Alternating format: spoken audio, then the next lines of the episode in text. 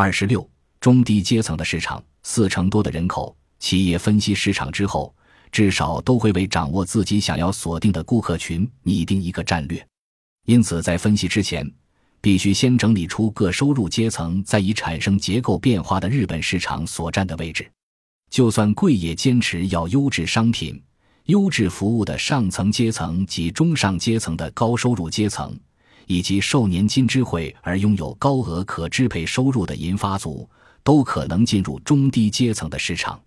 银发族虽然收入很少，但有积蓄和年金，如果他们的钱流入消费市场的话，消费倾向将会提升至中上阶层。他们的钱之所以不流入市场，是因为他们担心晚年的生活。后面的章节会详谈这个问题。总之，对此政治要负最大的责任。因为收入差距的扩大，中上阶层的人不但收入比以前丰厚，有的人甚至还拥有一定的资产，但是这一收入较高的族群却变小了。前面说过，百货商店的营业额陷入低迷，就是这方面的一个例子。因此，要想在中上阶层的市场有惊人的成长，势必要走彻底的新奢华路线，并提供更精致、更贴心的服务。在低收入阶层中，稍稍偏上的中低阶层者，在价格方面与低层阶层一样要求便宜，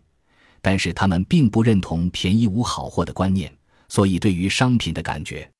他们要求能达到中上阶层的水平。对于高质量、好感觉的商品及贴心服务，他们并不吝惜多付一些溢价的费用。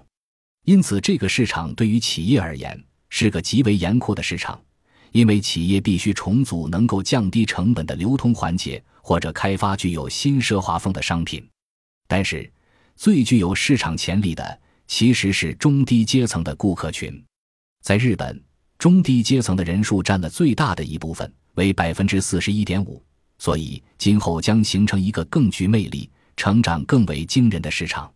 就像之前大家所看到的，在百货、精品、时尚、汽车、宾馆、金融服务等行业，能够成长的都是成功捕获中低阶层顾客群需求的企业。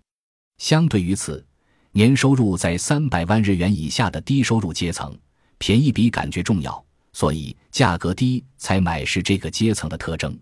以人数而言，他们占了总人口的 百分之三十七点四， 仅次于中低阶层，预计这个市场今后会更大。但是最近属于这个阶层的消费者，不但可用于选择性消费和支出的钱变少了，还有严格控制基本支出的倾向。当然，走彻底的低价格路线也可以在这个市场开出一条路，但是要想在这个市场让收益持续增长，就必须有所觉悟，要和既有的折扣、零售超市展开残酷的成本大竞争。